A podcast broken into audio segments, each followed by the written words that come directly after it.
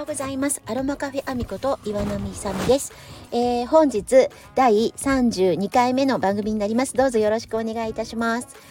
えー、っとですね立科町朝だいたいですね何度ぐらいかっていうとマイナス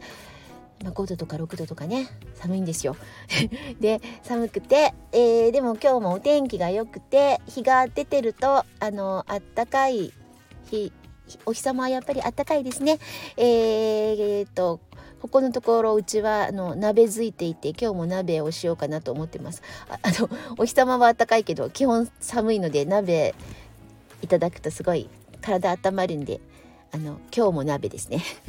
そんな感じです。えー、とちょっとね何の話しようかなって思っているんだけどえー、となんかせっかくなんでねなんかえー、ななんかいろんな人とコラボできたらいいなってちょっと最近思ってます。なのであのこんなお話一緒にしませんかみたいなことがあったら是非ご連絡ください。まあ私うちはまあリンゴ農家のお話とかえっ、ー、とまあ、アロマのこととかご飯のこととか、まあ、うん暮らしぶりのことを、えーと、お話ししてますけど移住もしてての、えー、今りんご農家4年目っていうこともあるのでなんかこんなお話一緒にしませんかとかいうのがあったりこういうご質問等ございましたらぜひぜひあのお声かけください。ちょっとやっぱ私もうんと目見えなくなってもう間もなく今1月だから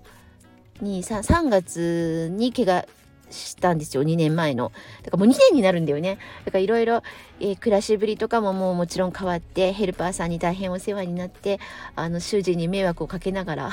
あのとはいえなんかいろいろ新しい出会いもありこのスタイフでもいろんな新しい動きをしているのでなんかなんていうのかな。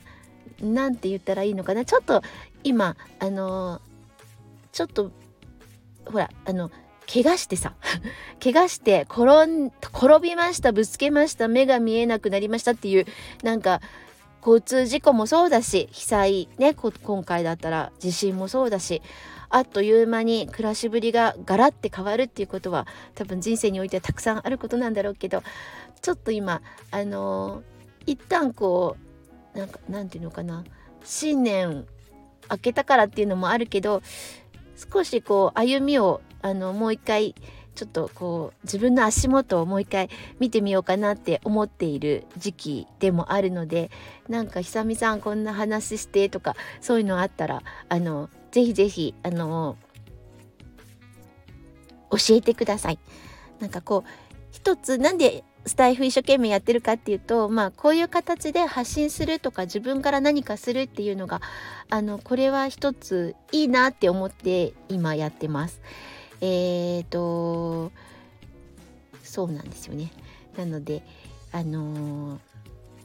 まあまあこれからもちょびっとずついろんなお話ししていくと思いますけれどもあのどうぞよろしくお願いします。こんな感じで今日は終わりにします。それではまたあの次回お会いすお話できる時にまたお話ししたいと思いますので、えー、よろしくお願いいたします。それではごきげんよう。